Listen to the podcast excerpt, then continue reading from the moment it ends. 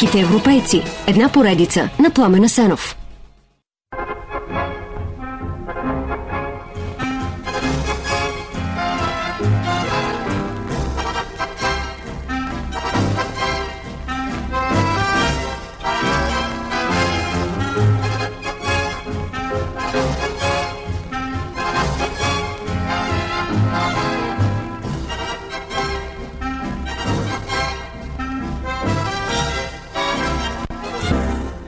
Слава Богу, още съм атеист.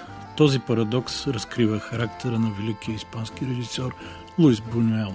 През 1928 в Париж се появява Андалуското куче, първият сюрреалистичен филм по сценарий на Луис Бунюел и Салвадор Дали. Те са провокативни, лудички типове, за които сюрреализма е инструмент срещу буржуазните ограничения на свободата. И имат скандални видения и сънища, от които трябва да се отърват.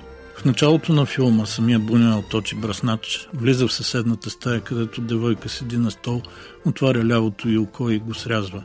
А кадъра се премества на нощното небе, където остър облак срязва пълната луна.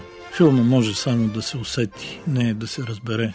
В андалуското куче не бива да се търси дълбока философия, сложни характери или дори сюжет. Това са видения, сънища и фантазии, блестящо нестандартни. Сцената с окото, например, е сън на Бунюел, а човек с стигма на ръката, от която излизат мравки, сън на Дали.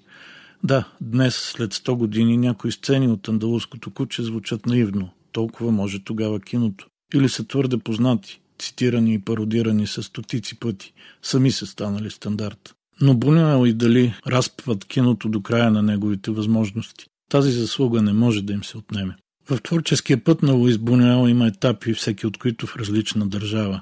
Първо е Франция с андалуското куче и още по-скандалния Златният век. С първата лента скандала е само естетически, докато с втората Бунел заема и обществена позиция. Той напада буржуазната държава и унижава католицизма, като например смесва образи на Исус Христос с текстове на Маркиз Дюсад. На примерата има безредици. Полицията забранява прожекциите, продуцентите са заплашени с отлъчване от църквата, изтеглят всички копия, а филма е показан отново чак през 1979. Междувременно обаче Бунюел е поканен в Холивуд, но не снима нищо там. Обратно в Европа свързва се с републиканците в Испания и става член на Испанската комунистическа партия, факт, който по-късно упорито отрича. Негов приятел анархист печели от лотарията и финансира Урдите, Земя без хляб, първия сюрреалистичен документален филм. Той е за живота на хората в най-бедната испанска провинция и е забранен както от републиката, така и от режима на Франко. През 1934 Бунюел се жени за Жан Люфевър,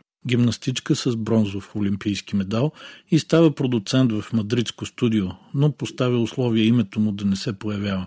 Въпреки, че продуцира 18 и режисира поне 4 комерциални филма там, той пази анонимност, за да не бъде презрян от сюрреалистите. През гражданската война пък прави пропагандни филми за републиката. Първо в Европа, а през 39-та и в Штатите, където остава след края на войната.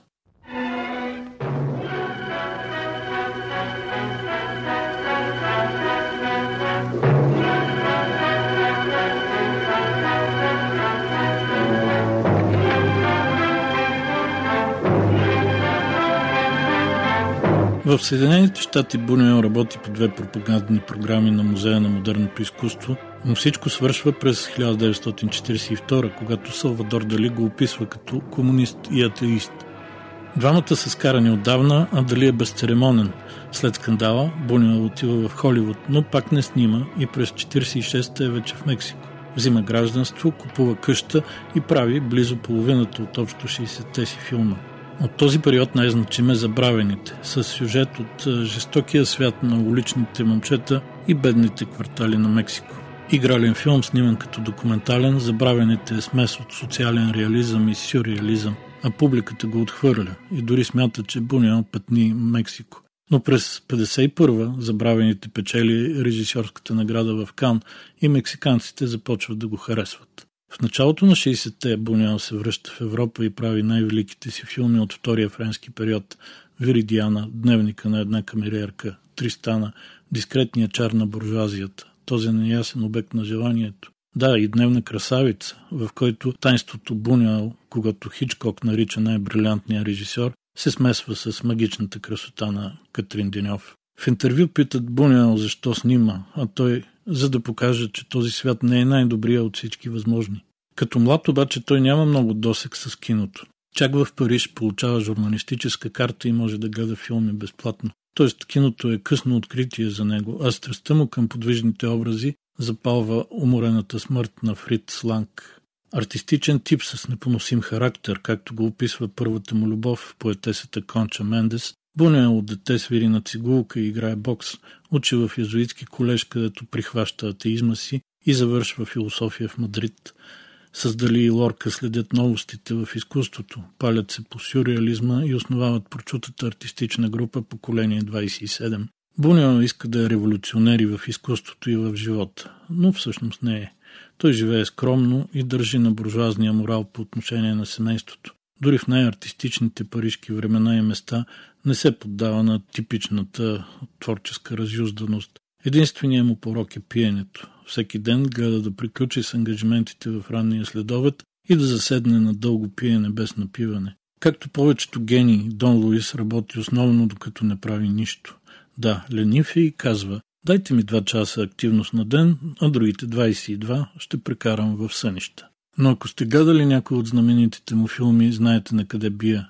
В творчеството на Бунял съня, виденията, другата реалност са най-важните елементи. Те са смесени с парадокси и загадки, с откровени фруидийски комплекси сексуални желания и практики, които понякога са само смущаващи, но понякога направо шокиращи. Да, това е сюрреализъм, но и нещо повече. То е бунюеловското, по което публиката си пада и от което иска още и още. Но смъртта май също харесва доброто кино, затова чрез банална цироза си прибира 83 годишния режисьор. В последен дъх автобиографията излязла малко по-рано, сам Бунио пише Мога да си поставя диагнозата твърде лесно. Стар съм. Това е смешно, но звучи трагично. Сякаш го чувам да казва, иронично озадачен. Всичките ми филми са изградени върху комични ситуации, но се възприемат сякаш са трагедии.